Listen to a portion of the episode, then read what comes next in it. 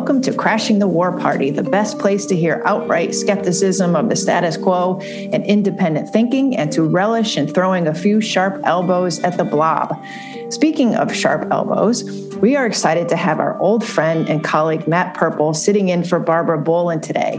Matt is a senior writer at the American Conservative magazine and a longtime analyst of foreign policy, national security, politics, and general social mayhem. Daniel Larison, Matt, and I all hosted the Empire Has No Clothes podcast at TAC. So this is a reunion of sorts. Welcome, Matt. Well, it's good to be here and good to have the gang back together. Yeah. yeah. Good to have you, Matt. So, so we'd like to talk a little bit about the goings on in our own hemisphere this month yeah. none of which uh, are really new to the arc of modern history, but things are happening. First in Haiti, President Jovenel Moise was assassinated on July 7th. Police have since arrested an expat doctor in Florida who allegedly hired goons from Colombia through a private security firm in Miami to engage in a coup so he could come in and take over. Meanwhile, there's a power struggle amid the power vacuum, and the international community is restive to do something about it. In Cuba, there are street demonstrations against the Cuban government, the likes of which have not been seen in at least 30 years on the island. The protests come as people have endured COVID outbreaks, rolling blackouts, food and fuel shortages. The Biden administration has made a clarion call, quote unquote, for freedom after 60 years of communist rule, yet has made no move to restore normalized relations with Havana as of this recording, much less take a critical look at the trade embargoes first put into place during the Kennedy administration in 1960. So, Dan, um, let me ask you first about haiti. What do you make of the assassination and is there really anything the us can realistically do about the instability there? Yeah, so the, thanks kelly. The, the, story of the assassination is very strange uh, and so they, they've pinned it on this uh, so-called doctor although the, the, doctor doesn't even have a medical license in florida to practice uh, and he doesn't seem to have the means to hire a hit squad of dozens of mercs so it, it, it all seems very fishy that they're pinning it on this guy who is not very well known in the, the Haitian community in, in Florida and who doesn't seem to have any of the sort of clout or connections you would expect for somebody who wants to try to take over the country. Uh, so it, it's, uh, it seems to me like this guy's probably being set up as a patsy to cover up for, for whoever is really behind it. And, and the assassination itself is very weird because it, uh, apparently uh, the Mercs came in wearing DEA paraphernalia, DEA hats, and, and other uh, insignia, claiming that they were DEA. And somehow this got them access to the residence. And so all of the presidential security didn't do anything to stop them. And none of the security agents were injured in the attack, which seems bizarre. You know, they're supposed to be guarding the president and he ends up dead and nobody else except him and his wife get hurt, it it it, it reeks of something uh, much stranger than what we've heard so far. Um, in terms of the U.S. role, I think the, the, the Biden administration so far has been playing it right. They're offering assistance with the investigation, but they're not uh, rushing to, to do anything bigger than that. There has been a request for U.S. troops to provide security for key installations, the port, the airport, and places like that. Uh, but I think that would be a, a, serious mistake because, for one thing, once we're in, we're going to be stuck in that stabilization role for a long time, most likely. Uh, for another, I don't know that people in Haiti actually want us there. Uh, our government has been uh, a supporter of the assassinated president and has uh, kept pushing for these new elections to take place this year when all of the Haitian civil society activists that I've been seeing things from are saying that having elections that soon would be completely unfair and unjust. So uh, the the U.S. position in all of this uh, is is not not a very good one because we're we're basically implicated in backing the guy uh, who has become increasingly authoritarian and unpopular, uh, whose rule has been the the focus of all of these protests in Haiti up until now. And so we we ought to steer clear, especially given our a rather nasty uh, colonialist role in dominating Haiti in the past. Uh, the the best thing we can do is to uh, let them uh, sort out their own affairs and and offer humanitarian assistance or, or maybe even financial assistance where that's warranted, but Otherwise, hands off. Yeah, I mean, Matt, do do we have any uh, credibility in Haiti as it is? I mean, we've tried to do something there for I don't know how many years, a hundred years, and we seem to just make things worse when we do get involved. Yeah, it's it's hard to say, and it's for that reason that it's disturbing that our own people have to an extent been caught up in what looks like a hemispheric whodunit. You know, us, the Colombians, the Haitians. It's this very weird a kind of triangle, you know, this crime triangle almost, and, and trying to figure out what happened here. Um, but yeah, I mean, you're right. You know, Woodrow Wilson first sent troops to Haiti in 1915. They were there until the Roosevelt administration. Um, there was instability back then too. You know, the threat of civil war and, and massive debt that the Haitian government held. Uh, the Duvalier regime, which is one of I think the more understated just how evil it was. The Duvalier regime came to power shortly thereafter and was abetted by the United States for just about its entire existence because we didn't want the communists moving into Haiti. Uh, we, we were nervous about that. I can't say. I mean, I don't have a guy on the ground in Haiti, but I would imagine that both of those episodes bred some resentment against us. And yeah, and, and, as Dan said, we were supporting the assassinated president too, who was increasingly unpopular. Um, I understand the government wants this, but that's not necessarily what the Haitian people themselves are going to be thinking. And uh, look, it's you know Haiti has always been kind of an obsession of the Americans in a way. It's it's right in our backyard. You know, it's kind of covered under the Monroe Doctrine, and of course, we would benefit from and value a stable Haiti. Uh, but that stability has never really been there. You know, one of my favorite novelists is Graham Greene, and he wrote a, a, book called or a novel called The Comedians, which is about Haiti. It's like the the Haitian novel of the Cold War, and dict, and laying out just how brutal the regime was, and just how complicit the Americans were in what happened there, and just how cynical that made him. Uh, th- this kind of thing has a long history, and so. Yeah, I mean, I, I think we do need to be careful and accept, unfortunately, tragically, that this is a very troubled little spot in the Caribbean that uh, we may not be able to do much good for.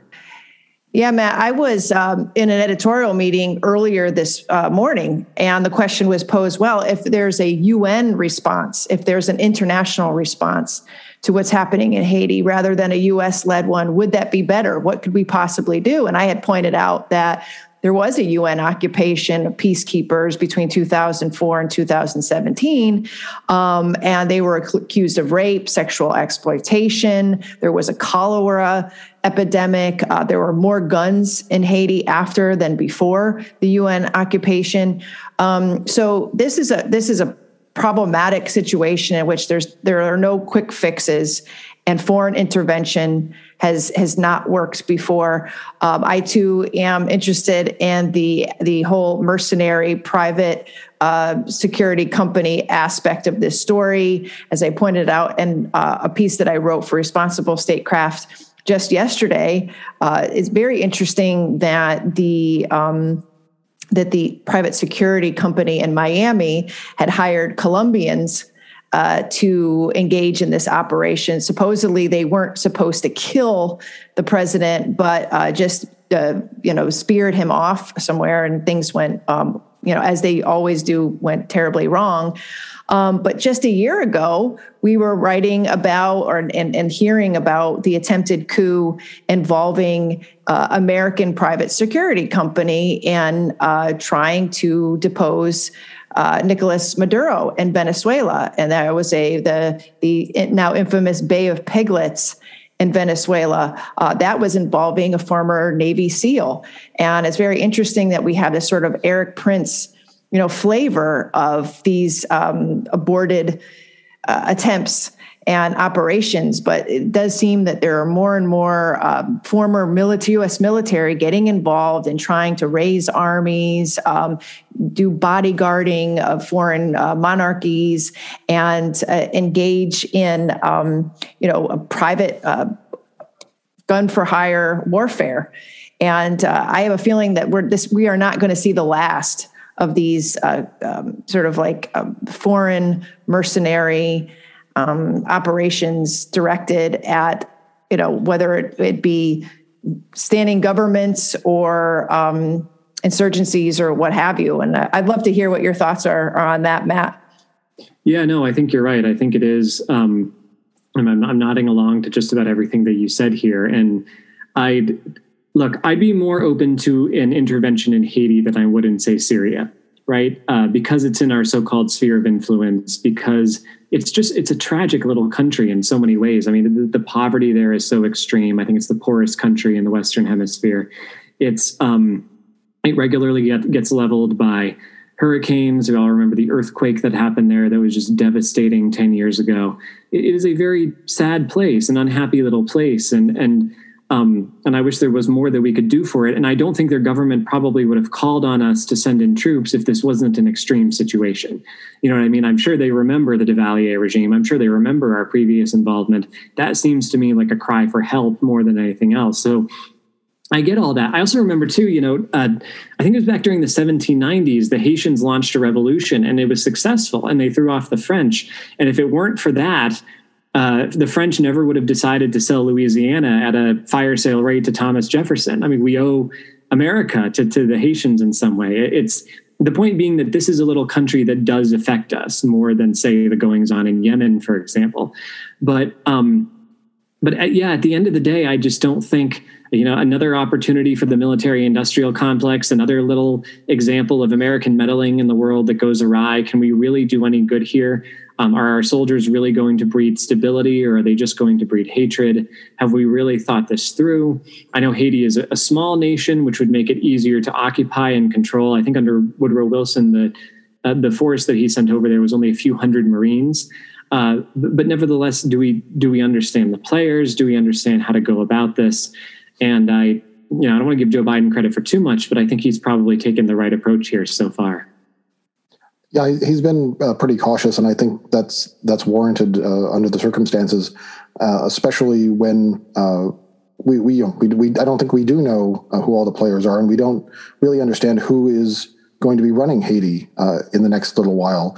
the the success, line of succession for the behind the president has basically been broken uh, during his tenure. He he did so much damage institutionally to the country that there aren't really any credible figures to come in and take over in his stead. And so when you have one group of officials asking for intervention, uh, it, it does make you wonder if they're just asking for us to prop them up and oppose their uh, political enemies. And so it, it, it's a very dicey proposition, and I, I hope we stay away from it. Yeah, and just real quick, you know, I could see a domino effect here too, at least logically speaking, because Haiti is unstable. Well, so is Cuba, so is Venezuela, has been for a long time. Uh, Peru increasingly looks that way. Uh, where do you stop? You know, I mean, I, I get the Monroe Doctrine argument, but how far is the United States willing to go to try to guarantee stability in, in its own hemisphere? And has it reflected on just how how much resentment we've bred through our prior interventions. I mean, that's the reason Fidel Castro is in power is that the Cubans, as it turns out, increasingly became resentful of the American-backed regime there and decided eventually to throw it off. So um, Castro's gone now, of course, but you know what I'm talking about. Uh, so you know, th- these are all things to to consider, and yeah, I think an approach of restraint is the right one. Well, let's talk. Go ahead. It, it's interesting. Uh, talking about instability as a, as a sort of justification for intervention because it's been interesting listening to Biden talk about withdrawal from Afghanistan and justifying the withdrawal and defending it against criticisms, basically making the point that if you if you do open that door to trying to stabilize every unstable place, then what you know why are you then not going to go in uh, in other places where there are terrible abuses taking place? Uh, and, and so Biden is essentially drawing a line and saying, you know, that's not our responsibility. We're not obliged to do that. Uh, and and he's been actually quite forceful in saying that. And so it would be very strange for him to then turn around, having said that about Afghanistan, and then say, "Oh, but in Haiti we should." Yeah. Uh, when when Haiti, I mean, while it is closer to us in strategic terms, it's not that important either. What about Mexico, which is strategically important and is our neighbor and is riven by violence? I mean, I, that's another example. Sure, sure. Um, and but we've we've managed to avoid that at least for uh, for now. Yeah. Well, what about you know you brought up Haiti, Matt? I mean, could would you consider that the economic sanctions on on Cuba that have been in place since 1960, since the Kennedy administration, are a form of intervention and warfare. Isn't it time to lift those sanctions and um, maybe let reforms or democratic forms happen more organically since for decades the opposite has not seemed to work? Yeah, we should be clear. The main reason why Cuba's economy has faltered the way it has is because it's a socialist, effectively totalitarian society. Um, the same reason that North Korea's regime has has been unable to manage its country properly. Uh, that that is the main source of the strife in Cuba. But yeah, I mean, it, it's worth asking after all this time, after the Soviet Union collapsed so long ago, after it became clear that whatever weapons it might hold, Cuba is not any kind of serious threat to the United States. Um, is it worth finally lifting these these sanctions, especially as so many Cubans are dying of the coronavirus? They had to manufacture their own vaccine as a result of that. I, I wouldn't trust that thing as far as I could throw it. You right. can pay me enough to get that particular vaccine. Um, but that's kind of you know the situation that they've been forced into. Is does is this really worth it anymore? You know what I mean? And and the counter argument to that from the Marco Rubios of the world, and I have a little bit of sympathy for this, would be well, what we're doing is discrediting the regime. And these protests show that if we don't accept the legit, legitimate, uh, legitimization of the regime, there we go. Um, if we don't lift the sanctions, then the people will eventually turn against it. And I, I understand the point of that, but to that I would respond these protests are not going to end with the overthrow of the regime right? They're just not. They didn't the last time they this kind of thing happened. I think it was back in the early 1990s. Right. Um, the, the, the Cuban government is just too strong, and, and there are enough people who support it that I think these will eventually get repressed. And so the question becomes: Okay, there's clearly a large percentage of the Cuban population that favors freedom. You know that that wants this government gone what is the best thing that we can do to assist them? Is it to continue starving them and denying them vaccines and you know closing off their trade in the hopes that one day they'll you know the, the regime will fall as a result of that even though it hasn't for decades so far? Or is it to accept that cuba's actually been liberalizing a little bit and they've been incrementally getting better? Um, and you know the, the obama policy seemed to breed some goodwill over there and there were expressions of jubilation that's right. and when it was put into place. Uh, should we therefore you know revisit that? And and that would be my approach. No, I, I agree. And I mean, certainly the embargo is outdated. The, at the general assembly uh, every country voting uh, except for the us and israel voted uh, to condemn the ongoing embargo uh, because it is such an anachronism. It is, it is so uh, pointless um, but the more immediate issue, I think, is the, the ban on remittances that was established under the Trump administration, which Biden has not yet lifted.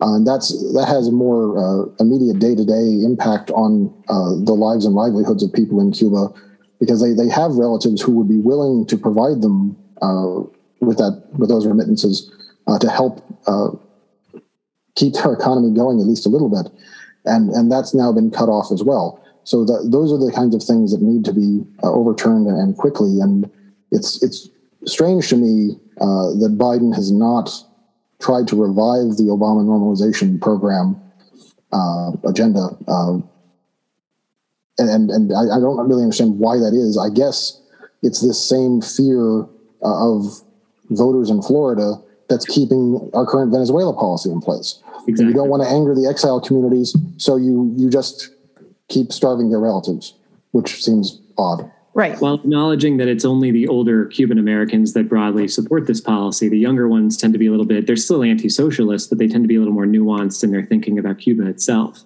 So even that argument may not hold for too much longer. I agree with you, Matt. And I, you know, ran a little some of the numbers before I get on the show, and it was like uh, 58% of Cuban voters typically vote Republican. 58% of 1.4 million you know Cuban eligible Cuban voters in the country. Um, so I mean that's a little over half, and that has been going as you mentioned down. Um, there's 233 million eligible voters in the United States. So when you're looking at this, you're looking at 1.4 million Cuban voters, a little more than half vote Republican. 65% of those are in Florida. So you have this diminishing number of of voters who seem to be holding the policy and our presidencies at hostage to their whims. And I particularly I understand.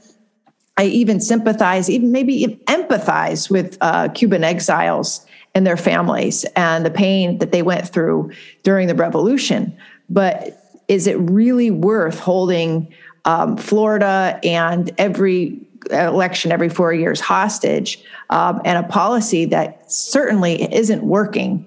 Uh, this embargo policy. And let's not forget that the Trump administration slapped on new sanctions, reversed the, the Obama normalization, and put Cuba on the uh, list of state sponsored terrorists. Uh, Pompeo did that be, before leaving before leaving office as a, a little parting gift to the new administration. Um, why are they state sponsored terrorists? Because they're holding like fugitives from the 70s there. Um, they they they collude with Maduro. Um, they support the FARC. I mean, is this really um, a, uh, a threat to our national security interests? Really? Um, so it's really just um, uh, arbitrary and uh, penalizing and pandering to a very small group of active voters in, in Florida. And I really don't think that's how our foreign policy should be operating. And even within that group itself, here's what I would be very curious to know. And, you know, having not done my research, and I'm not even sure this research exists, but how much of that sentiment is due to the policy of the embargo itself? Right? How much of it is is they they oppose any kind of liberalization in any way, even if it has good effects in Cuba, versus they're reacting against some of the absurd, fatuous, hackneyed Michael Moore stuff that every Cuban can read at a 12th grade reading level and that they all get pristine health care and, and isn't this just a socialist paradise in the Caribbean? Right. Or or they look at the Democrats and they see that they're the party more so the government and they associate that with the regime back home. Right. How much of it is that? and how much of it is they are just you know holding with white knuckles onto this embargo policy i'm not sure i would be very curious to know my, my sense is my inclination is it's more of the latter right? And the left has embarrassed itself on this question over and over and over again. I mean, that you know, there, there was a time when the category of useful idiots could have summed up a lot of people in Hollywood who were believing essentially Cuban propaganda that just wasn't true. Mm-hmm. Um, but the, you know, the, the question is, uh, it, you know, how many of these people would really be open to a change in what is essentially a trade policy if it meant that it could do some good for the Cuban government. I don't know. Their, their senator seems to think that that embargo needs to stay in place forever. I'm not trying to answer my own question here because I don't have an answer, uh, but I would be curious to know. Dan, do you want to wrap us up? I, well, I'll just come back to the, the question of the state sponsor of, of terrorism uh, label that was applied to Cuba or reapplied. Uh, and j- just to make the point that the, the, Trump administration did this also with North Korea, uh, and there was no actual evidence to support that decision or the one on Cuba, uh, they, they were really grasping at straws trying to come up with justifications for it. And it shows that these kinds of labels and, and lists uh, are almost entirely political and, in, in this case, uh, partisan political uh, in their motivations.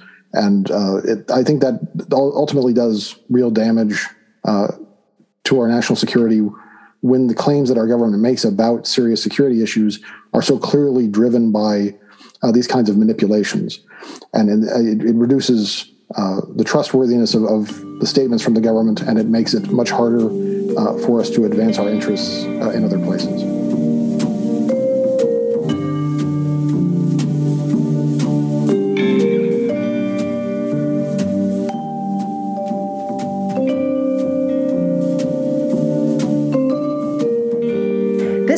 Guest is a colleague and a friend and one of the freshest voices on U.S. Middle East relations out there today. Annelle Sheline is a Middle East Research Fellow at the Quincy Institute for Responsible Statecraft. Before that, she received fellowships from the U.S. government, including a Boren Fellowship and a Foreign Language and Area Studies Fellowship, as well as fellowships from the Project on Middle East Political Science, the Loeb Institute for Religious Freedom, and the Boniuk Institute for Religious Tolerance. I'm sorry if I uh, skewered that the uh, pronunciation of that, Annelle. Um, but pre- previously, uh, she was a Swan postdoctoral fellow at Rice University's Baker Institute for Public Policy. Prior to beginning her PhD, she worked as a journalist in Egypt and Yemen.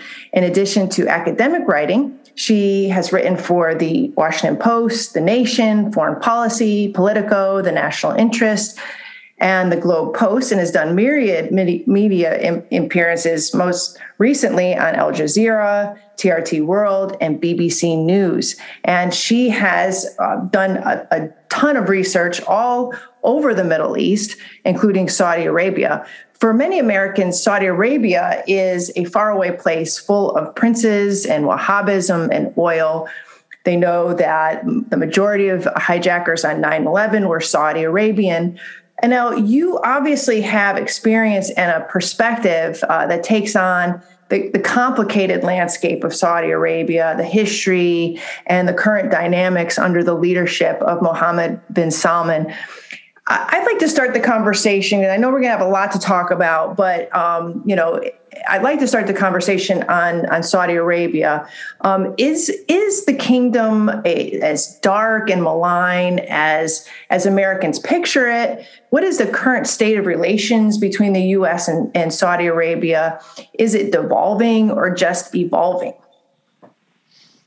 Thanks so much for having me, Kelly and Daniel. It's really a pleasure to, to be here to speak with you today. Um, so, yeah, I, Saudi Arabia is is a fascinating place. Um, obviously, as as you mentioned, a lot of Americans have a lot of negative associations with Saudi Arabia, um, having to do with um, obviously 9/11, as well as just sort of general perceptions about misogyny.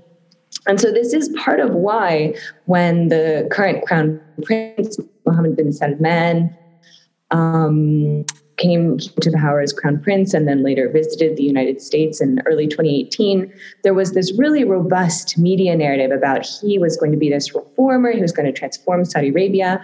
And he did undertake certain policies, like finally allowing women to drive, for example, um, he said he was going to return Saudi Arabia to moderate Islam, uh, arguing essentially that Saudi Arabia used to be more moderate and that that had shifted after 1979. Um, and essentially, what punctured that glowing media narrative was the his decision to have journalist Jamal Khashoggi horrifically murdered in early October of 2018 in the Saudi consulate in Istanbul. And after that, we saw a major shift. Um, it was after that point that the United States stopped providing mid air refueling to Saudi fighter planes that were uh, launching airstrikes into Yemen. Um, subsequently, the, the next Congress that came in following the 2018 midterms, when the Democrats uh, took control of the House, we saw a lot more efforts to try to rein in Trump's support for the Saudis, especially in Yemen, but also the, the lack of accountability that um, in terms of, of um, MBS's role in the murder of Khashoggi. And so what's been interesting is uh, the extent to which President Biden, as a candidate, adopted a very hardline approach towards Saudi Arabia. While on the campaign trail, he said that he was going to make Saudi Arabia a pariah. Um, the Biden administration did finally release the report that fair, quite clearly linked uh, Mohammed bin Salman to the murder of Jamal Khashoggi, which was already known, um, but or widely suspected. But he did release this report, which was something the Trump administration had declined to do, um, despite Congress demanding its release. Um, but what we've seen subsequently is Biden's apparent hesitancy to further sanction Mohammed bin Salman, um, to really throw the book at him or to, to even follow through on these statements about making Saudi Arabia pariah. There had been some initial optimism after Biden declared on February 4th that the US was going to end all support for offensive Saudi military action in Yemen and uh, end relevant arms sales. However, we've seen subsequent arms sales go through, not all of them, but some of them. And there have been demands from Congress of the need to define what exactly the Biden administration means by relevant arms sales or support for offensive military action.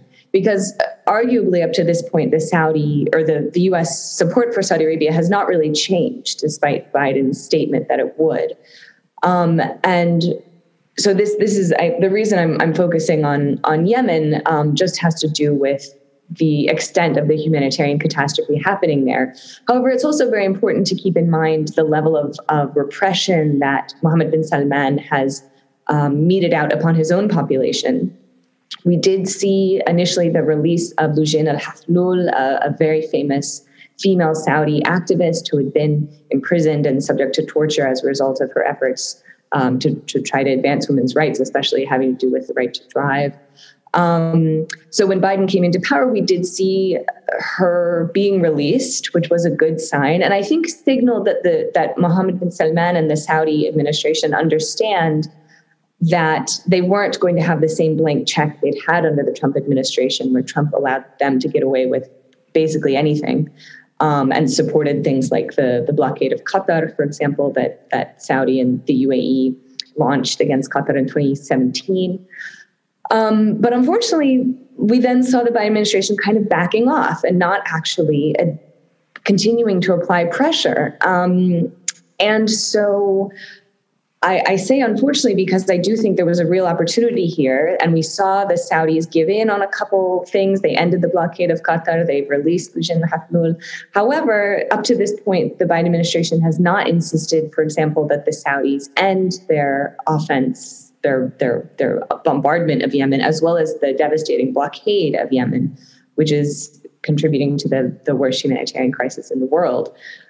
Um, so so all of this kind of to to go back to um, your initial point about sort of Americans' perception of Saudi Arabia, we've seen also the Saudis launch a pretty robust media campaign. Um, there have been outreach. Well, for one thing, the Saudis have appointed their first female ambassador, um, a, a, one of a, a Saudi princess um, who's here in Washington and has been engaged in a lot of outreach also into sort of the heartland of America, trying to again promote this image of Saudi Arabia as as reforming, as promoting women's rights. Um, and then there was a recent announcement about this this new um, Saudi media outlet to also try to shift the perception of Saudi Arabia in the eyes of Americans. And so, while on the one hand, I, I don't want to, to demonize Saudi Arabia, I mean, this is a country that is very important to the region. It is it is uh, it is large geographically, large from a population standpoint, very large in terms of its economic role, in terms of oil markets. And I do think it's important that Saudi Arabia not fall apart. This would be hugely destabilizing. Um, and this is part of what Mohammed bin Salman is trying to do. He understands that it is necessary for Saudi Arabia to, to transition away from oil, that women need to be allowed to work, that the Saudi economy cannot continue the way it has previously. It simply can't afford to. So, on the one hand, I do think it is important that, the U.S.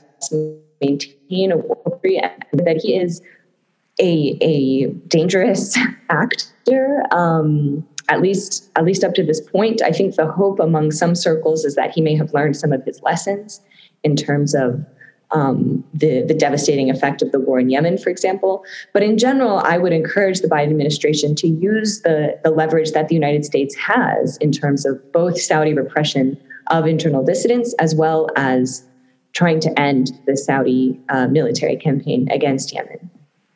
I, sure, I know, and I, I agree with that. I, I, hope that they will start using some of that leverage. Uh, thanks for coming on the show.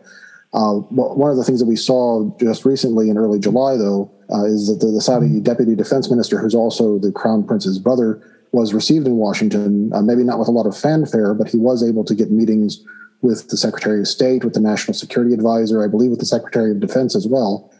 Uh, and he was uh, essentially given every courtesy uh, that you would extend to a, a, country that you know you would expect that for a, a, formal treaty ally, maybe, but maybe not for a client like Saudi Arabia, especially given uh, their recent behavior and especially given uh, Khalid bin Salman's role in luring uh, uh, Khashoggi to his demise in Istanbul. So it's uh, it was it was disturbing to see that they were willing to welcome him back.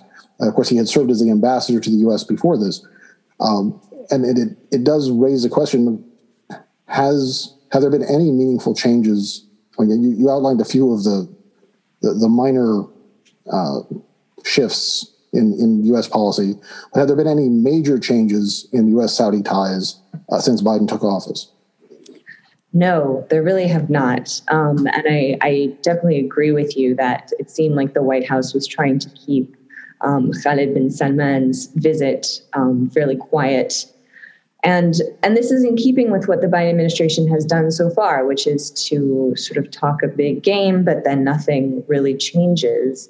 Um, and I think this has opened up the Biden administration to pressure and to critique from, from Americans and from Congress if if the American people uh, decide that they that they want to push their representatives on this and to pressure the White House because Biden had come out so stridently on the campaign trail and again early in his presidency making statements about how the US was no longer going to support for example Saudi military action in Yemen um, but but I am not surprised by the treatment that KBS received on his visit. This again is in keeping with what seems to be the Biden administration's decision that as long as no one's really taking them to task for it, they're going to maintain a, a relationship with the Saudis.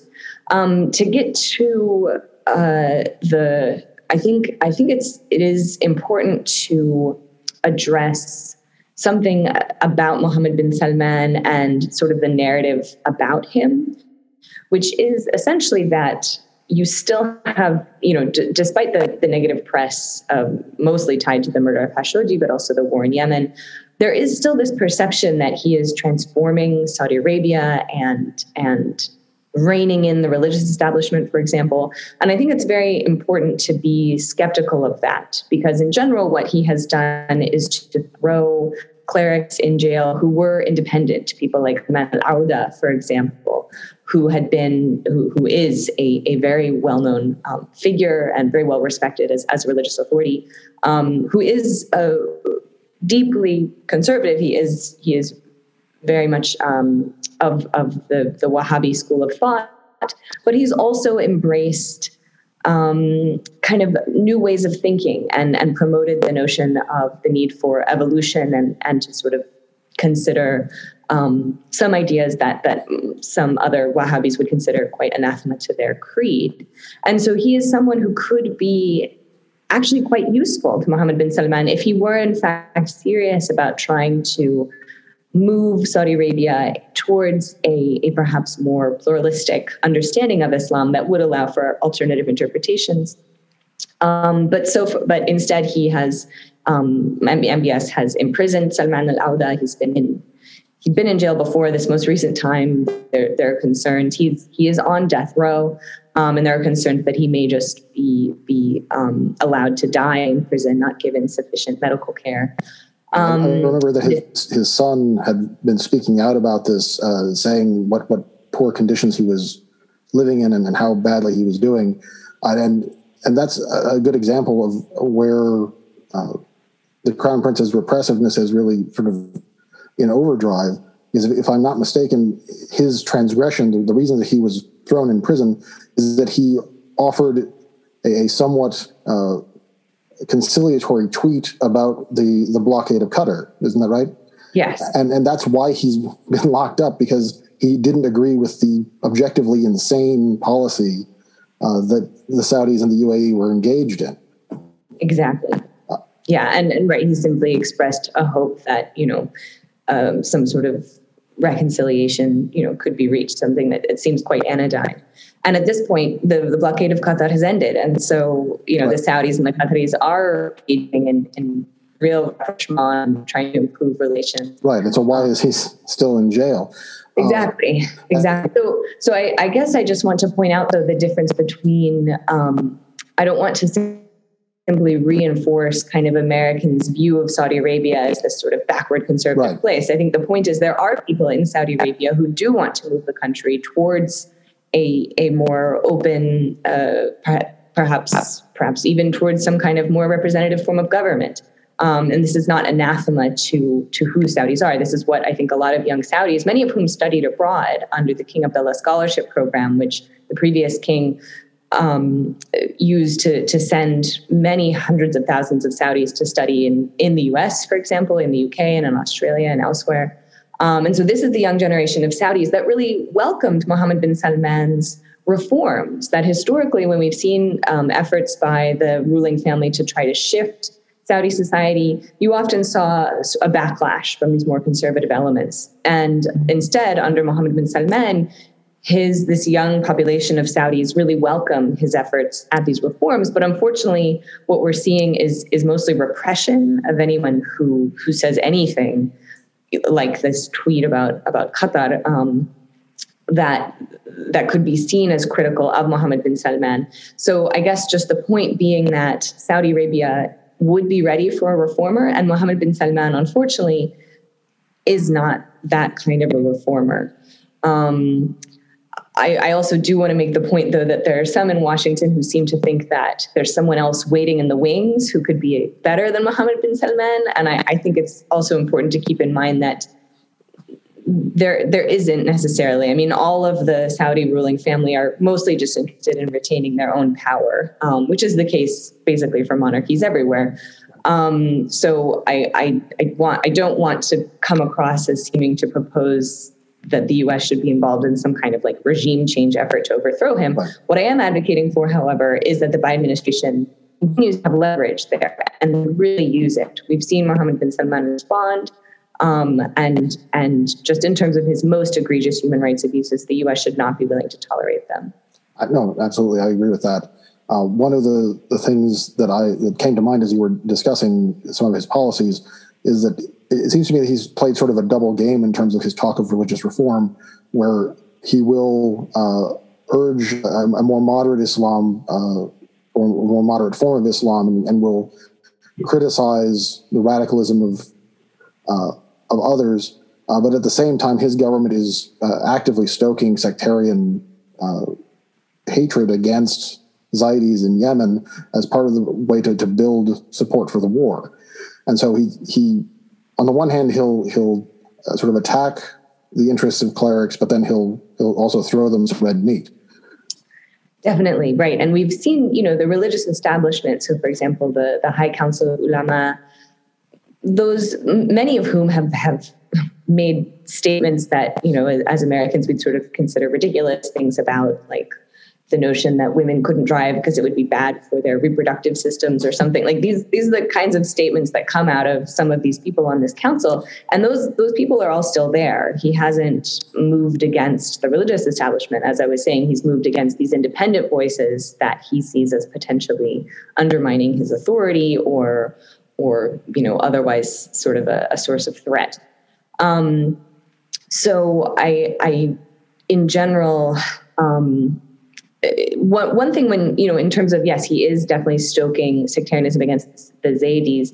One more encouraging note however was the speech that he had made about um, needing to to a certain extent get along with iran or to acknowledge that they're there and they're not going away.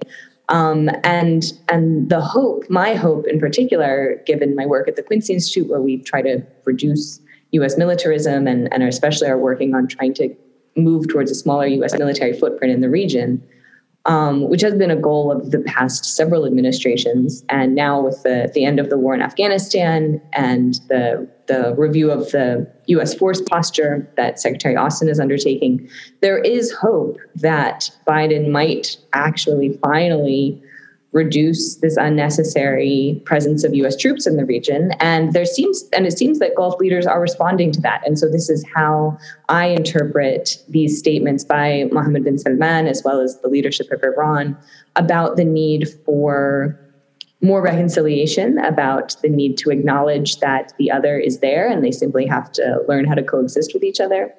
Because at the end of the day the Saudi Arabia does not want to fight a war with Iran neither does the UAE um, they they were fine if the U.S. wanted to fight that war. Uh, you know, they're happy to to base our troops and and and let American service members fight and die.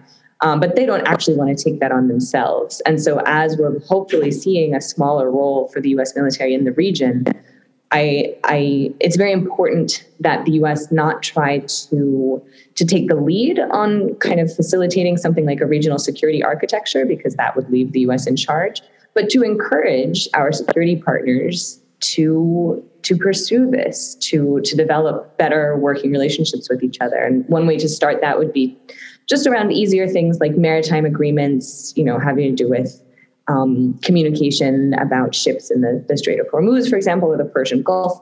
And then those kinds of steps could be built upon to develop better working relationships between members of the GCC and Iran. Absolutely, that, and that would be uh, certainly a, a, significant improvement over the, the tensions we've seen in the last few years. Uh, and, you can already see the significant shift in, in Saudi rhetoric, as you're saying. I remember just a few years ago, uh, when the crown prince was on his big media tour in the U.S., uh, he was saying something to the effect of uh, Ayatollah Khamenei is the is you know like Hitler. He's like Hitler in the 30s, and he's coming to get us. Uh, and you know, saying just outlandish stuff uh, and talking about taking the fight inside Iran. And, and he doesn't say any of that anymore. I think the the strikes on Aramco that happened in 2019 uh, kind of put an end to that sort of bravado. Um, and it definitely, and the fact that the Trump administration didn't respond, right, or at least didn't, didn't respond in a in a very overt or public way, right. When they realized that they were kind of on their own, they they figured out that they they couldn't be quite as uh, careless in their rhetoric. Um, exactly. Uh, exactly. One one other uh, topic I wanted to talk to you a little bit about uh, before we finish is uh, the, these ongoing attacks in Iraq by Iraqi militias, uh, you know, which are always described as Iran-backed Iraqi militias. But of course, Iraqi militias have their own reasons for fighting against the U.S. military presence as well.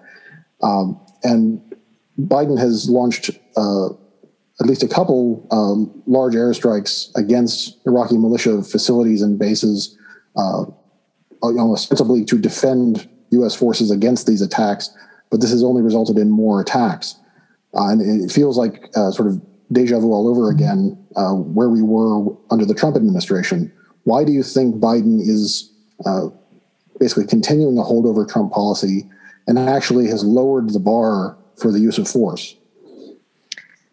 Yeah, I mean, unfortunately, I I suspect that some of that may have to do with the fact that Biden is focusing right now on the withdrawal from Afghanistan. Maybe he fears the political ramifications of, of appearing to withdraw from Iraq at the same time. Obviously, we did see a lot of criticism of Obama's decision to withdraw from Iraq and the subsequent rise of Daesh. But what, when people criticize that, they don't usually follow it up with the fact that, well, the US was able to go right back in and the international coalition defeated Daesh and if something like that should arise again, whether in Afghanistan or Iraq or elsewhere, there is an international community committed to going back in to, to prevent something like the so-called Islamic State from, from rising again. And that doesn't mean that U.S. forces have to remain there indefinitely. Um, so my hope is that perhaps following the, the total drawdown or the, the full withdrawal of U.S. forces from Afghanistan, hopefully Biden will turn his attention to Iraq um, and and withdraw. That you know we saw the Iraqi parliament formally request all U.S. troops pull out. We saw following the the murder of, of Soleimani. The the near, the fact that Iraq was about to be a battleground between the U.S. and Iran, and, and it was really restraint on Iran's part that that prevented that war from breaking out. And so I think as long as there are US service members there, they really kind of act as a tripwire, unfortunately. And and the US really could very easily go go to war with Iran over this. And so I think if Biden doesn't want to get dragged into another Middle East war, which he says he does not, it's very important for him to get US service members out of Iraq. It's, their their mission there has ended, Daesh is defeated. If something were to arise again, the US and other countries can go back in um, likewise with Syria, the US does not need to keep service members in Syria. It is really time for the United States to end these endless wars and come home. And now I know we don't have a lot of time left, but I wanted to ask you a little bit about the normalization agreements because I know that you've written quite a bit about them. And I, you know, I don't know how much people who are listening know about them, but you had mentioned the ultimate goal of getting U.S. forces out of the Middle East. Do you think that these normalization agreements, which you know the UAE has signed, Morocco had signed, um, you know, with Israel, uh, do you think that these um, would move that goal forward if the Gulf states and Israel and other uh, states in the region start working together on a common security architecture, or do you think that they're ultimately divisive um, and will keep us anchored there? Um, I'm kind of of two minds on this because, on the one hand, I do think that the long term narrative that the United States has to remain in the region to protect Israel that is somewhat undermined by the fact that now we do have several key countries that have openly normalized with Israel. Other countries that have not yet normalized, like Saudi Arabia, you know, it's an open secret that that the the Israelis and the Saudis work closely together, and then the Saudis are are not going to launch rockets or you know launch, start a war against Israel. Um, so, on the one hand, I think the normalization agreements can help the US argue that Israel no longer needs American support and that actually the ongoing US military presence can, in fact, inflame tensions and perhaps undermine Israel's security. On the other hand, I, I do worry that Israel might use its newfound friendship with the UAE to potentially launch attacks against Iran from, from the UAE, um, which would certainly then draw the United States back in if if you know Iran would respond, obviously, and and the U.S. would feel it had to come back in to defend Israel and and and the UAE. Um, so I I do worry that the the the Abraham Accords and any subsequent additional normalization agreements that may transpire might serve to further enmesh the U.S. in the region. Um, However, my my hope is that Biden continues this momentum that he started with Afghanistan, really reduces the U.S. role in the Middle East. Um, I mean, I think unfortunately the way that that is being justified is with this pivot to Asia and the the so-called Cold War with China. Unfortunately, I think is is the framework that the Pentagon is using to sort of justify a drawdown in the Middle East, which is a whole other conversation. Um, but I, I think in general, we, we have seen Biden holding firm on the withdrawal from Afghanistan, and that gives me some optimism that he might be willing to do the same on, on rethinking US presence um, elsewhere in the region. Great. Well, thank you so much, Annelle, for for coming on the show and um, being so informative. I, I know we could go on at, at great length on this issue, so we'll just have to have you come back. well, thanks so much for having me. Thanks to you both for for this show. I really love it, um, and it's it's really an honor to get to speak with you. Thanks, and, we appreciate it. And also, Annelle, where can we find your work and on social media as well? Yeah, so I'm probably spend too much time on Twitter. Um, right, it was uh, Annelle Sheline, just first name, last name on Twitter, and then um, at the Quincy Institute, my my author page has has links to all my recent writing and media appearances. Um, and uh, so hopefully this this appearance should show up there as well. Awesome. Okay, well you take care and we'll talk to you soon. Thank you. You too.